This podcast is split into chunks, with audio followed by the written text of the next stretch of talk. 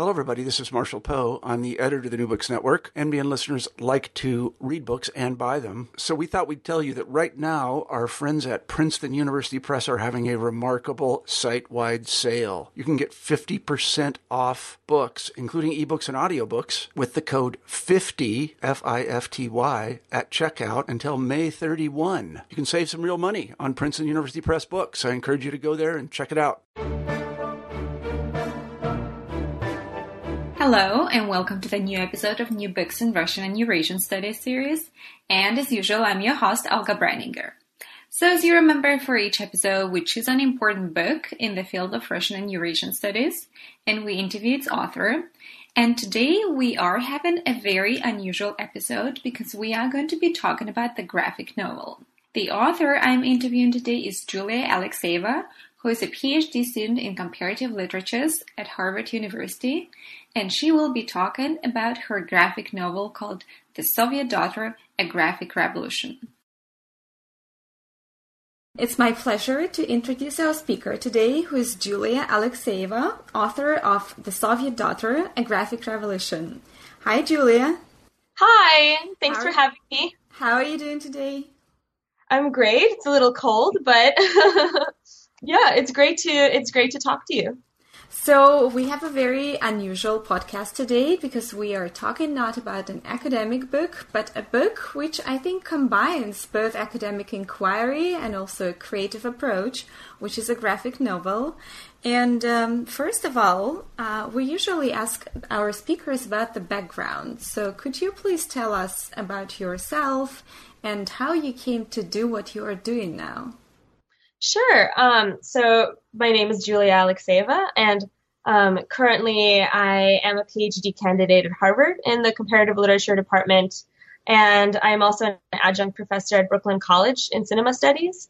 Um, but before that, I um, so I was born in Kiev. Um, my family is Jewish, and we emigrated from Kiev to Chicago um, in 1992 and um, then and so the, a lot of the book is like deals with my personal history and the history of the USSR. So I won't bore you too much with that now. Um, but well, we'll definitely get to it. right, right. Well, like so, I grew up um, in Chicago, but with a entirely Russian-speaking um, family. So uh, I kind of had those two worlds simultaneously growing up um, like the United States and um, the former Soviet Union, pretty much.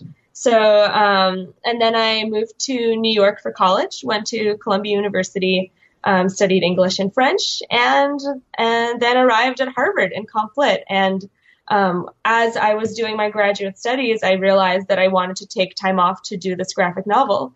Um, so in 2013 to 2014, I just took a, a year off. Um, moved back to New York from Boston and did pretty much nothing but drawing this book for for about a year. Um, and here we are. so taking time out of your graduate program to work on a book is quite a strong decision. So what was it that led you to thinking that right here, right now, this is the most important project you want to focus on? Yeah, that's a great question. Um, I enjoyed graduate school and I continue to enjoy it now, but uh, my great grandmother died in um, 2010 uh, after I had applied to graduate school. And um, in the summer between undergrad and graduate school, I found her memoirs. Um, the memoirs that she had written about her life in the USSR. And almost immediately upon reading them, I thought this needs to be a graphic novel. Uh, it was kind of, I don't even remember how the idea came about. It just was w- without a question, like this absolutely needs to be a visual text. Um, and, and the, because I always loved drawing, it was, it was, um, very easy for me to, um, imagine this as, as a comic book. And I've always been interested in comics. But then I was going to graduate school and just thought, well, I don't have the time or the money or, um, the health insurance to, to do this right now. So I, I pretty much waited until I could save up enough money. Um, and after three years in graduate school, I thought, okay, well, I can live on this amount that I've saved up, and just did it, and moved moved to New York. Um, and most importantly, I thought that if I didn't do this now, um, then this no one no one would be able to hear the story later on, like it has such a prescient and important timeliness um, that I didn't even realize as I was working on it. Um, there were a lot of difficult things going on between Russian and Ukrainian relationships in um, 2014. If you remember, that was when the plane got um, uh, the plane got shut down by yes, Russia. Of course, yes. Yeah, yeah. So all of that started happening as the, I was finishing the book. So then, of course, I had to try to finish it as fast as possible. Like, oh my gosh, like all of this is going on. Um, but basically, I just sort of thought, okay, well, this is now a time in American history where people are thinking, uh, where everyday ordinary people are starting to think about the word socialism as not an entirely bad word. It was no longer a curse, you know, the way that it was when I was a child. So I noticed that kind of cultural shift happening and thought, ah, okay, here's a time when this kind of book might be important and interesting for people. This is incredibly interesting. And do you think this sense of political urgency modified your project the way you saw it originally and the the end result? Mm, I actually don't think so. Um, I wrote out the entire script before I started drawing it, so there wasn't a whole lot of variation um, in terms like I, I because it was based on her memoir and my own life. It's it's entirely nonfiction. So there's not really much I could change. Um, although there's a lot of, you know, subtle manipulation I suppose I could have done, but really the idea was there from the very beginning. Um, although I did feel the urgency to hurry it, hurry it up and, and just kind of get, get it done so that I could send it to publishers. Um, however, when I received edits back from the wonderful publisher that I eventually found, um, I didn't realize to what extent the average the average reading public doesn't know very much about um, Russian or Soviet history. This this really boggled my mind because I had been in the the academic bubble for so long and didn't realize that you know people didn't know what the pioneers were. They didn't barely knew what the KGB was. Um, they didn't understand why everyone was wearing uniforms. You know, so these are things that I, I as in my editing, I had to explain a lot more than I thought I would have needed to. I thought, oh, they'll just get it. And no, they did not. they did so, not get it. So that was like an educational angle to your project that you didn't expect to, it to be, right? Exactly. I didn't really expect it to be as educational. I, I sort of thought, oh, this is going to be a snapshot of life in the Soviet Union. I didn't think I would have to teach people about life in the Soviet Union as much. Um, but in my editing, I realized this is what people were interested in. And I, I added things like little footnotes on certain pages, and um, it became more educational in the editing process. Um, but I don't think I actually changed much of the original political political intent. I had always intended it to be um, subtly political in a way that doesn't overwhelm. Um, and I, I hope this that is exactly what it became. Oh, good. In my opinion, it's very subtle. Yeah, and I loved the um, review that you wrote of it, and the very last line where I think this was exactly what I was going for. I was trying to um, have a political angle that does not turn didactic, that that tries to to tell a story without um, avoiding politics, but without also alienating people that might not share the same political ideology. Yes, this is how I felt very strongly about your, your novel. Um, that you had a great balance between, you know, making political statements, but also not inculcating a sense of politics, making this a subtle, nuanced part of your life, or and also your grandmother's life. Right. Yeah, that was exactly the point. So I'm so glad that you that you noticed that. And I was interested, was it the first time you worked on a graphic novel in your life or did you had experiences like that before? So this was the first this is the first time that I've ever done anything so intense and so long. Um, I've been interested in comics for virtually my entire life. Um, everything but superhero comics. I could never really get into those, but but the kind of comics that you would find in a newspaper in the United States or at a local bookstore, I would absolutely, I would devour them since I was a kid. And a kind of embarrassing note that in, in a, uh, my undergraduate, I had a little a little um, one panel comic that was very embarrassing and at Columbia University where it was like the trials and tribulations of being an undergrad. You know, it was very silly. But um, but in the um, some of the summers during my undergrad years, I lived in Chicago with one of my best friends and one of her friends, who then became my friend, and he was a cartoonist. And um, so in living together, I pretty much just like used all of his books eh, to to to develop my own knowledge of this tradition that I've only known a little bit about, except in my own kind of interest, and and I developed um, a knowledge of how he worked, um, and and how how he was able to use materials and what pens he used. And then I started going to workshops and reading books about how to do that, and it was all experimentation. Um, like I didn't really know my style yet. I was experimenting a lot.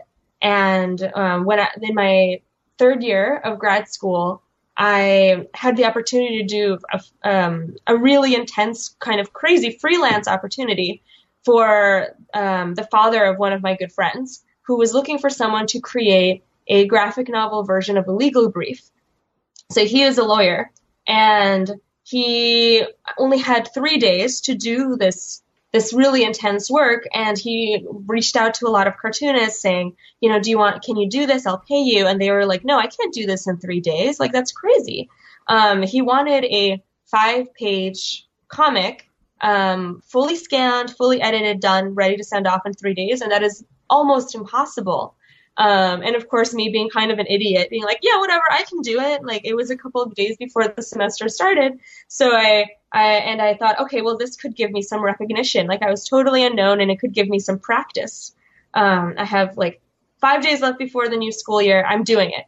Um, so, so it was kind of crazy. And, um, I had been reading all these books about how to do this, and I was like, all right, okay, I'm ready. And so um, he interviewed me. I got the job. And then I had three days to draw, edit, scan everything, this comic that he had written. And it was unbelievably painful. My hand felt like it was on fire for two weeks. Like I did nothing but draw, like for a good 15 hours of every day. Like it was horrible, horrible, absolutely horrible. Um, but uh, on, and then I just sent it off. I got like some money for it and was like, all right, whew, whatever. That was done. I got some practice. My arm hurts. My hand is on. My hand is so much is in so much pain. But whatever. Like I need money. Like I'm sending it off. I put it on my resume. So I sent it off, and then two weeks later, in mid September 2012, um, it went viral. Like on weirdly in like lawyer circles. And so some of my friends from undergrad who went to law school are suddenly emailing me like, "You were on our blog! Oh my god!" and um, and some of the law sort of circles picked it up. So for like a good couple weeks, I was like vaguely famous in the law law community, which I knew very little about. I know nothing about law, but um, but then it got a bit of recognition, and I think, and I'm so happy I did that, even though it gave me like some tendonitis because it allowed people to when they when I was like when I was um, eventually trying to pitch the book you know, um, even though that was an incredibly hard thing to do to pitch a book without having any um, any agent or any any publicist working with you, um, they had heard, you know, even very vaguely of like, oh, that graphic novel legal brief thing. So that had helped me a lot, um, even though it was a kind of torturous thing in the beginning. I really love this story, and I think your protagonist Lola would have done the same if were she oh, totally. this choice. Yeah yeah, sure. I'll just sacrifice my hand for a couple weeks. That's fine. Well, since you started talking about pitching your book and you know getting it to the publisher, please tell more about this because I know um, that it was a long process. I know you made several attempts and uh, you succeeded. So we really want to hear that. Yeah, it's been very difficult. Um, so the comics industry, there are not that many publishers out there that are comfortable with publishing um, graphic novels or really graphic anything. Um, children's books obviously are one thing, and then but in terms of publishers that regularly publish um, full length books that happen to be composed of of text and image, they're really a maximum of 20, which is really not that much, and most of them are very small and independent. So what I had to do was go to once I had the idea, um, and once I had a, a, chapter or two written, I went to the my local comics uh, store in Chicago and just looked at every book that sounded similar to my book, wrote down the publisher, and tried to contact them. Um, so at this point, I had very very little created, but on the on everyone's website they would say, you know, send us a chapter and we'll get back to you. So I sent about you know um, 12 or 15 of these publishers a chapter, heard nothing, um, heard absolutely nothing. Tried to reach out to people directly, um, people I knew. I would meet people at uh, comics and book festivals. And even though I received a lot of great positive feedback, I didn't really, re- I didn't receive any other um, substantial information. Like I didn't get a contract. Um, I didn't get that many rejections. It seemed like it was just impossible at that point.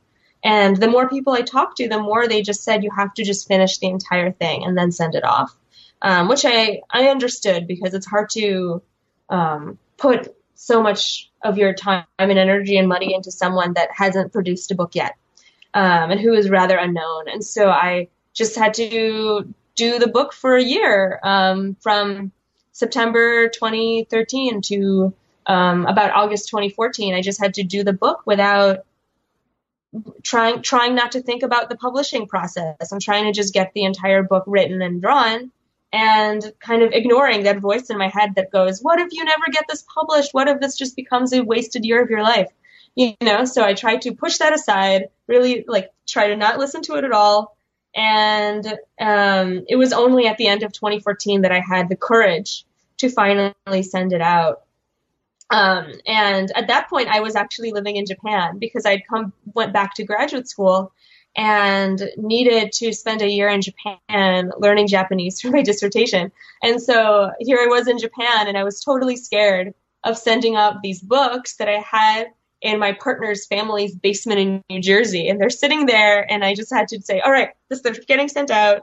I'm going to like try to get help in sending them out. I'm just going to do it.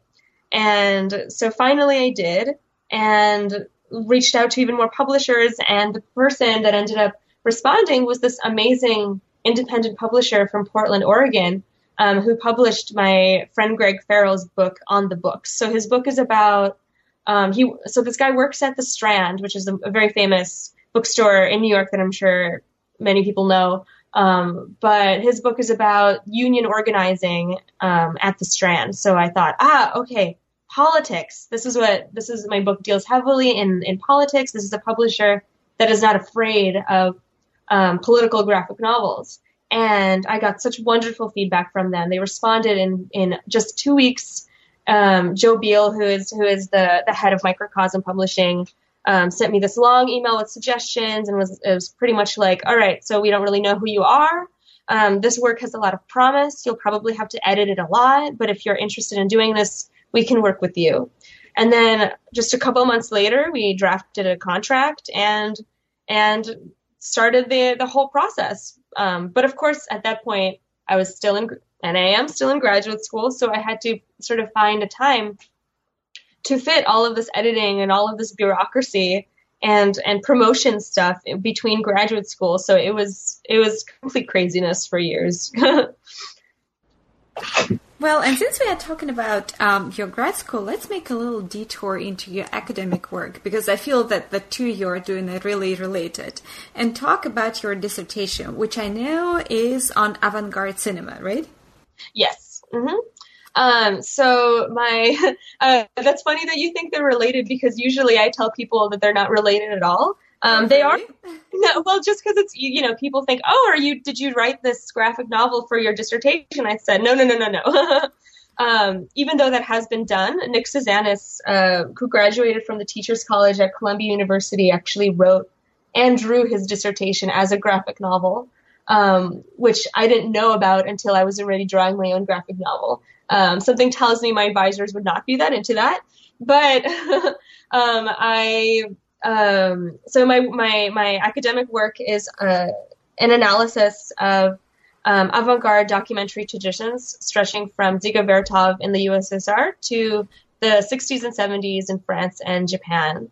Um, so I work mostly in cinema, but also a little bit with graphic narratives generally. Um, I'm very interested in the combination of text and image, with it, which I think um, is perfectly represented in cinema and animation, which is also yeah, something. I they are related.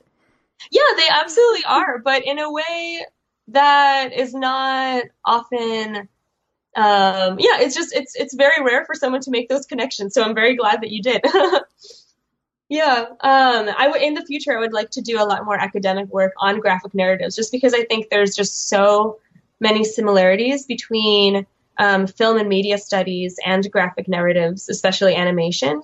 And unfortunately, right now, graphic narratives I think are um, lumped into literature departments, which is is fine. Um, but I think it's so much more than just pure literature. There, there's nothing wrong. Obviously, I'm a comparative literature scholar. Like, there's nothing wrong with literature, but there's so much visual analysis that goes on when analyzing graphic narratives that I think people assume, oh, you know, if I write uh, an article or two on comic books, I can just treat this as any other novel, which I, I don't think is correct. In the same way that when analyzing a film, you have to treat the the um, formal elements of what the camera's doing and what the scenes are like and what the shots are, how the shots are composed, what the mise en scène is like. So in a similar way, I think you need to combine um, both textual and formal analysis when analyzing and when analyzing both. So that's my little soapbox that I like to go on when I talk about comic books. so where do you think the study of the graphic novels belongs in the universities? What departments? Yeah, that's a hard question. Um, I don't think there are many departments that it would fit perfectly in yet. I think this is something to think about in the future as departments sort of get shifted around. Um, I personally think they belong best in a comparative media studies department, um, somewhere where you where people are capable of switching between um, literature and film and um, something like animation and graphic novels and music and art, like all, so, somewhere where all of these can be analyzed um, in a very particular way while also comparing it to other fields. Anyway, but I'm not exactly sure those departments exist yet in the way that I'm envisioning them. And as, as someone who is still on the job market and doesn't um, have a lot of say in these things, I, I hope that these kind of departments are um, created in the future. But so far, I'm not exactly sure where they would be um, perhaps in comparative literature. That would be a, a pretty good place for them. And how do you see combining your academic and creative work in future as a professional? Oh boy. um, I would like to, as I said before, I would like to work more on the academic study of graphic novels, just because it's it's um, reflected so easily with um, the study of animation and film. But yeah, I would like to also do more um, graphic novels that are not completely related to academic work. Like, I really think there's something to having a work that is non-academic. Um, that I didn't, I didn't want my graphic novel to be um, an academic work whatsoever. And I think in order to reach a larger audience, and I think there's something valuable in in something more mainstream um, I don't want to do it super often. I have to admit that it is a very difficult and extraordinarily emotionally and physically taxing process that one really needs to set some time aside for. Um, so in the future, I don't think I'd be able to accomplish something like this without some kind of substantial government grants. You know, it's just so so labor intensive, um, and you know this this the project that I that I had was very emotionally driven. It was it felt very needed for me and for for other people. Um, so I would I would right now I'm still waiting for that next thing, um, that next book that I think is is so necessary that needs to get out there. That a story that I want to tell so badly that I would sacrifice you know a year or more of my life in order to do it. And so right now, I, I think I need to take a break more than anything. I see, I see. Um, well, going back to the graphic novels, I was wondering if there are, if you have any favorites or examples you were looking after uh, in your own work. oh yeah, mm-hmm. absolutely. Um, I so I think this this requires talking a little bit about how I um, how I drew the book or how I composed the pages and things like that. And let's do Uh, this. Yeah, that's great. So um, I, I love talking about it because I can get really nerdy about things like technique and reference photos. So um, so I created the book with tons and tons of reference images. Every chapter um, com- was, was composed of, and every chapter was only it was only between eight and twelve pages, but every chapter had probably around a hundred reference photos that um, that I found either by going to the library and finding images of Soviet life in um, even like coffee table books or academic books. Um, I would take so many books out of the library that were historical and they had like a lot of illustrations and photographs from the time. Everything was very, very, very researched. And um, every page was so full of information from other sources that I compiled until it became a kind of palimpsest where there were all of these different references that were constantly piled up on top of one another. Um, one of the main references that I that I took in the book, obviously, I took um, references from hundreds of family photos. Like I went to my grandparents' house almost every day for a summer and just looked through their albums and scanned them and scanned them.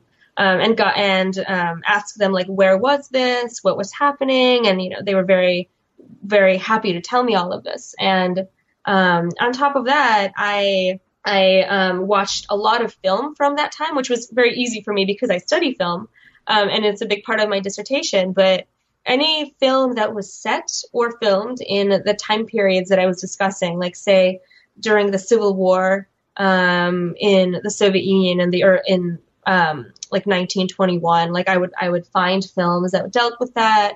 I would look through historical footage from early um, early Soviet film and newsreels and things like that, and just drew it, took lots of screenshots, sketched the screenshots, compiled them into folders in my computer, and um, worked with a lot of reference photos that way um, to get like a sense of very, very nitty gritty time details, like which buildings were up on the street at this time um, in Kiev. What did the, the um, what did the main avenue look like? in um, 1935, like before the war. What did it look like after? What did it look like after the Germans bombed it? What did it look like after it was restored? You know, these were all things that I thought about um, and tried to find a lot of historical information to to discuss. Um, and then the other kind of strange references that I that I would use in the book were from um, were actually Japanese manga and especially girls manga. So this is this is sort of technical and academic, but Japanese comic books, which are called manga, are separated into the comics for girls or or shojo and the comics for boys or shonen. And so um, and the two have very different stylistic qualities. Like the ones for for boys are full of very thick lines. They're very blocky. Um, a lot of them have to do with action and events and what is um, usually around sports or war, things like that. And then the the girls manga or shojo is very emotionally driven, sort of full of flowers. They're more kind of um, expansive and fluid. And um, although importantly, I have to note that even though one is called girls manga, one is called boys manga, it's not like actually gender discriminatory. Like both men and women read both. Um, so it's just a, a, sort of standard way of talking about it, but it doesn't mean that they're restricted in any way. Um, anyway, so I was I was really fascinated by the way that in um, girls manga things just kind of splayed out over a page. Like there were very few panels. Um, it was very very abstract. Like one page can be entirely composed of a girl surrounded by rose petals. It was all over the place and totally fascinating and I didn't even really read them for the story. I just found scans of them online and tried to copy how they dealt with emotion. Emotion was so keenly conveyed in those kind of looser structures. And um, so I just had tons of images that I had saved on my computer of the way that the pages looked um, and tried to include sort of more fluid page constructions or page layouts when I was creating the book to make the the book have a more um, emotional effect without necessarily having to say this person was sad, this person was happy. You know, I mean, everyone knows the the show and not tell thing. So I was trying to show and not tell uh, with page layouts instead of having a character explicitly talk about their emotions. Um, and then, uh, how about things like the Persepolis or the Maus? Um, these are some of the things which come up with regards to your novel. Um, did you see any similarities between the kind of work their authors were doing and yourself? Oh, yeah, absolutely. I was very consciously trying to fit the book into a longer history of comics and graphic novels, especially autobiographical um, graphic novels, historical graphic novels. Um, obviously, Maus. I was very, very um, impressed with Maus when I read when I read it in high school. Um, it's been constantly in the back of my mind, and same with Persepolis, um, and especially after having read Alison Bechdel's Fun Home, um, with the way that she used text and image and how she described events and how she was able to be so raw about her own family, that was extremely influential for me. Um, something that I did while I was reading it was actually take um, a month off to teach a January term class at Harvard on um, the non-fictional graphic novel. Um, so I took some time off and um, created a syllabus for exactly this kind of book in order to to p- try to put it into a context and try to stay really involved and interested in it. So I included Maus and Persepolis, um, as well as a book called Epilep- uh, Epileptic by David B., a French cartoonist. Um, there are a lot of books like this that they that they um, that were very influential for me and um, continue to be very influential for me. Um, although I have to admit that as I was doing the, uh, as I was actually creating the book, the books that I was reading were usually not graphic novels, but lo- like the long novel, the great novel of many different historical traditions. Because um, I thought, oh well, I have a year off.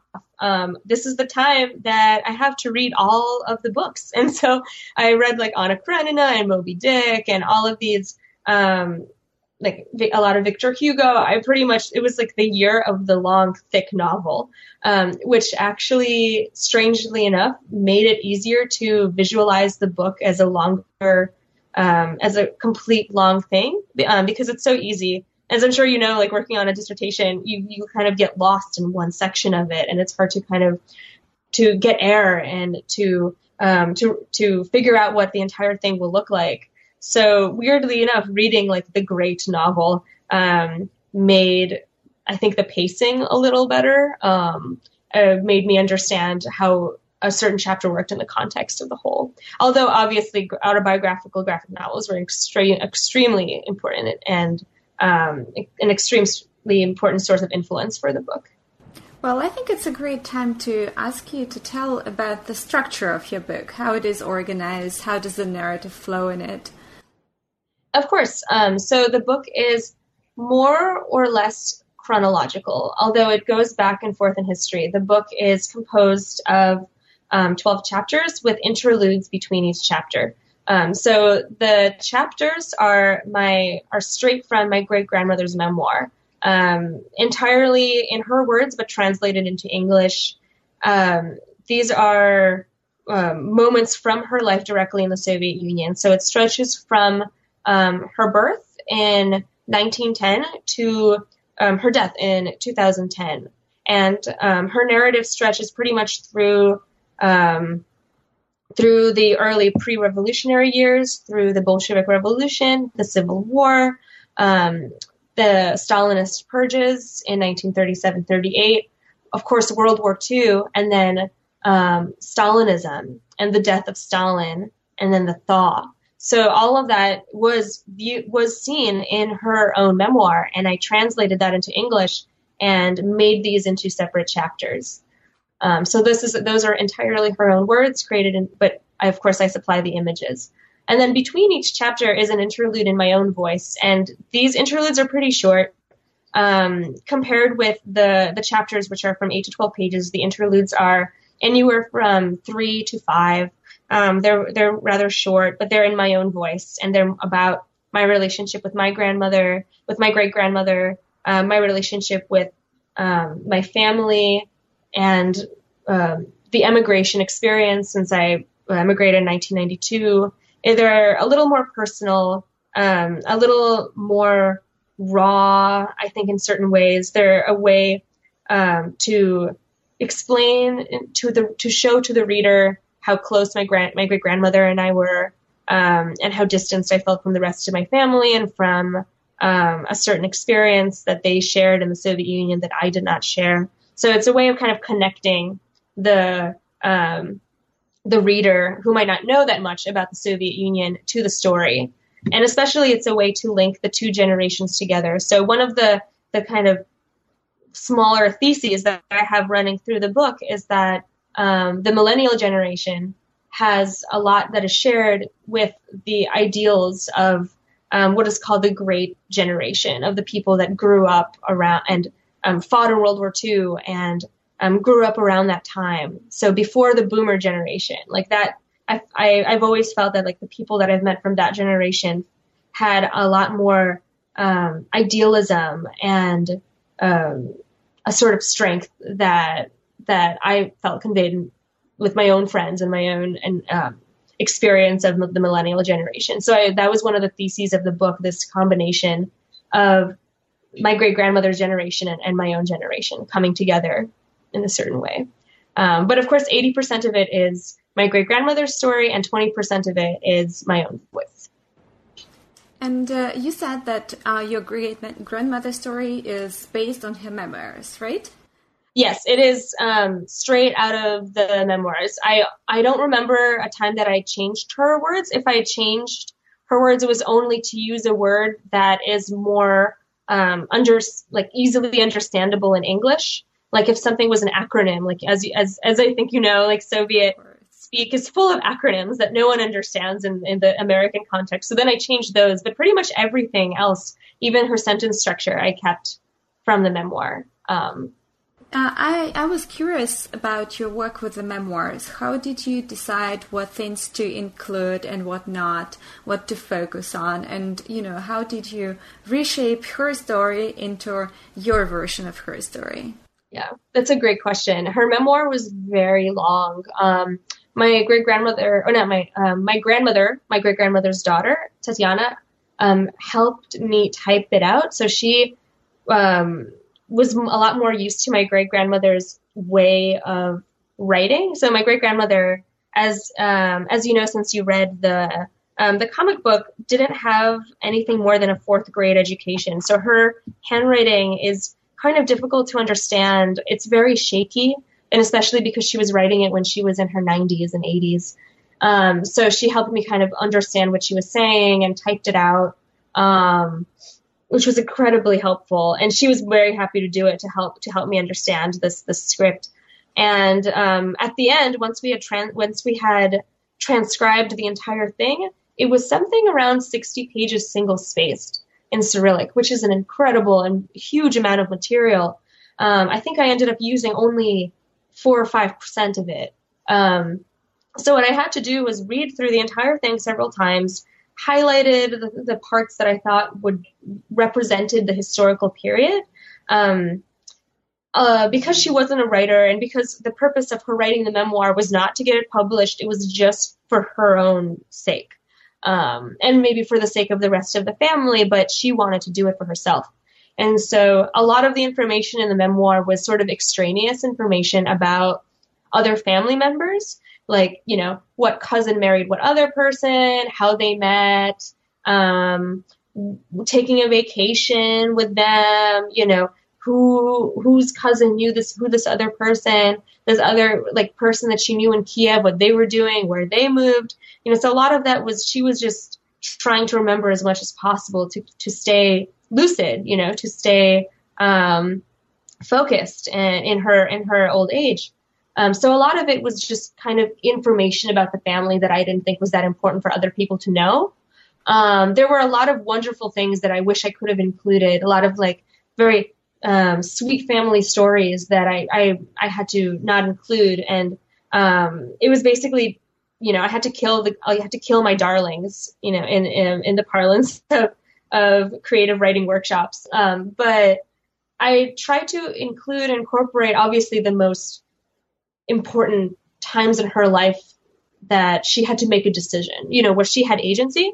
This is what I wanted to include, you know, why she decided to do this, um, what path she took. So it was less about the people that she knew and more about her own um, way of living in the world. Um, so obviously, this is stuff like her getting married, um, her getting involved in politics, her um, her second marriage, her um, feminism in a way that was not feminist in the way that we usually think about it, but true kind of um, earlier feminism, if that makes sense. But um, so I tried to find these moments in her memoir that were the most, they were very dramatic, but also the most kind of powerful images of her as a as a human being that I thought would be inspirational for other people. So, do you think that um, the way your great grandmother knew her and the way she comes across in your book, do you think these are different characters in the end? I actually don't think so. Um, she pretty much remained the same person throughout um, throughout her life. I want, granted, this is a person that it's filtered through my eyes, you know, so maybe people, other people that she knew might have had a different um, a different understanding of her. So this is a person that I was very close to and that I loved. And so my my own lenses, right, are very different from how other people view her inherently. But um, I think this is like when, after I wrote the book, I you know I, I read it through again and thought, okay, yes, this is conveying the person that I knew, that I loved. Um, I think when I showed the book to other people that knew her, um, they thought, ah, yes, this is, they, they, they did think the resemblance was there.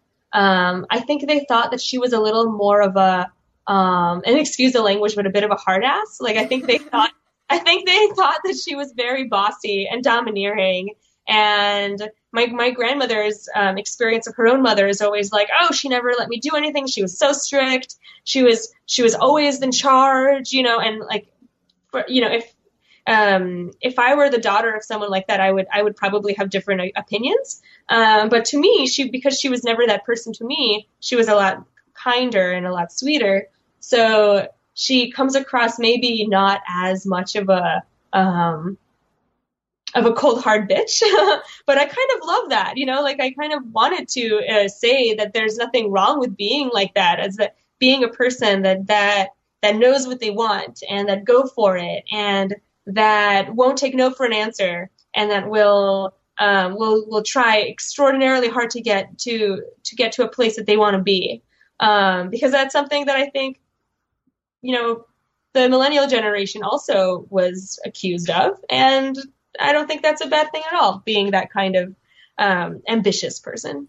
Well, there is definitely a very strong sense of dealing with, you know, a personality when you're reading your novel. But there is also a feeling that the reason why there isn't a lot of, like, you know, this intense self analysis or self reflection is because the very historical circumstances your great grandmother was put into did not allow her space for doubt. She just had to act rather than uh, sit there for, I don't know, days considering what to do. That is a very, very good point. Um, and I think that's something that is also reflected in people of post Soviet background now.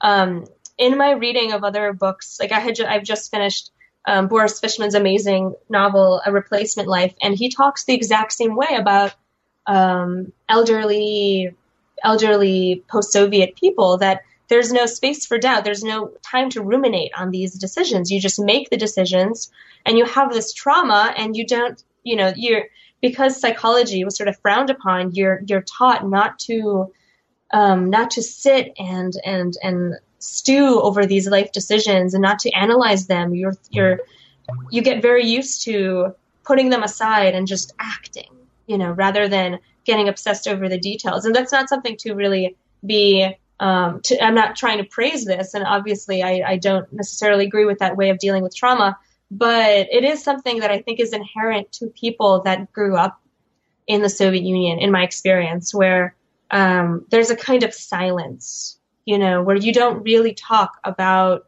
the the deep dark place, you know, that you came that um, that is either inside you or that you came from. You don't really talk about that, And the gap, the silences, are in themselves important, and people will understand them.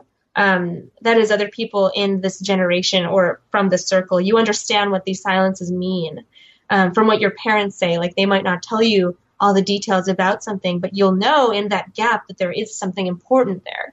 Um, and that's actually some a roadblock that I ran into after uh, the book was released, where a lot of the reviews that came out, or like just that people were talking about the book on, say, like Goodreads or Amazon, would say, "I wish that sh- that that the book had talked more about the kind of emotions and taught like she must have been so um, so fraught with with all of these you know, feelings and and decisions, and she must have felt so.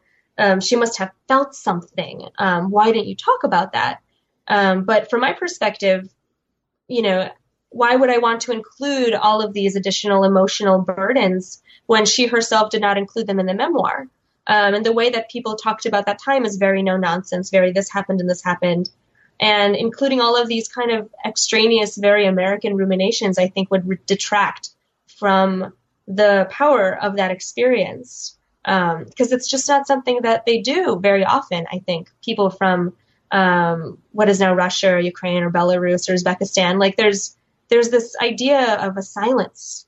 Um, and I think there's something powerful in kind of listening to that silence and trying to figure out what the silence means rather than adding all of this additional emotional labor um, that might not actually accurately reflect their experience.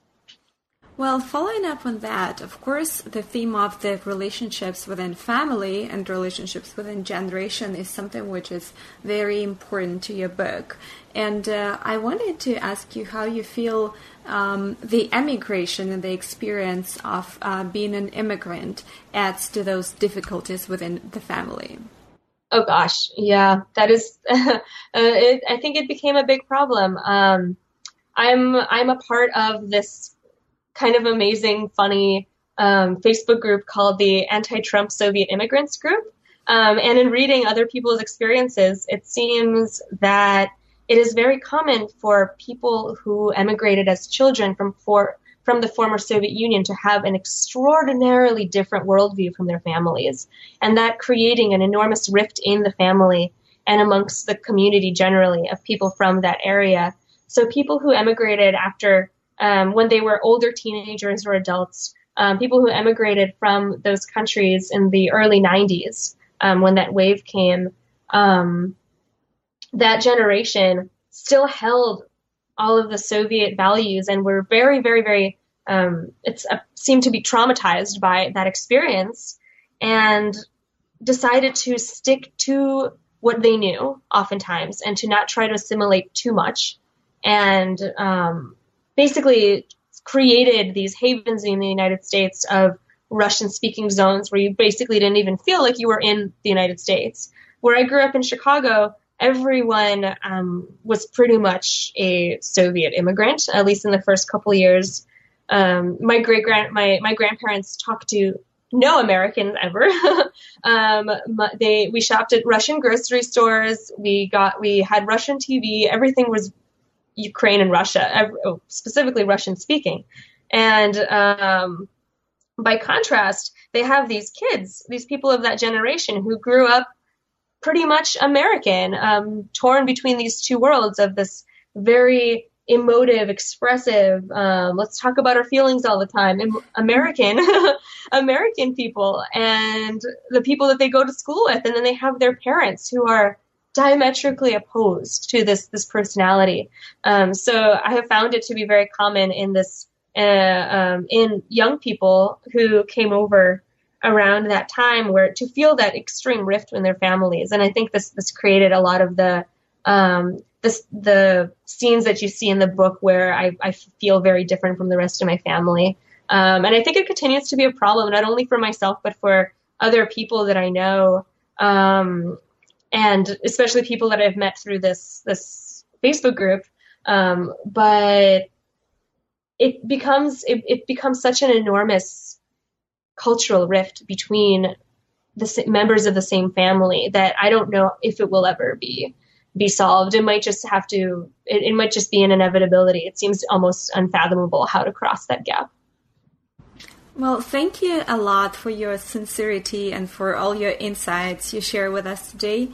As we are heading towards the end of the interview, I perhaps have one more question to ask you, and this is whether uh, you envision your uh, your book being translated into Russian, and whether you would like it to be translated into Russian. Yeah, I would love um, for it to be translated into Russian. I've tried to get into contact with a couple of um, people, and it, and although the feedback has been has been surprisingly good, all things considered, um, the difficulty is that right now it seems that Russia and Ukraine are still in the very beginning of um, even getting people to read comics. It still does not appear to be very popular. Um, like Maus was only very recently translated into Russian, and a lot of publishers don't know.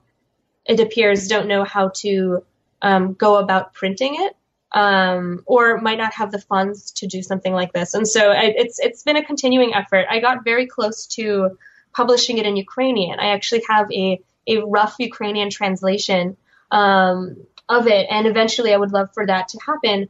But it's just a matter of money um, because of economic difficulties, as you know, and the political difficulties between um, Russia and Ukraine that it, it didn't end up working out, but it's something that I would definitely be be interested in, um, especially since I already have the Russian.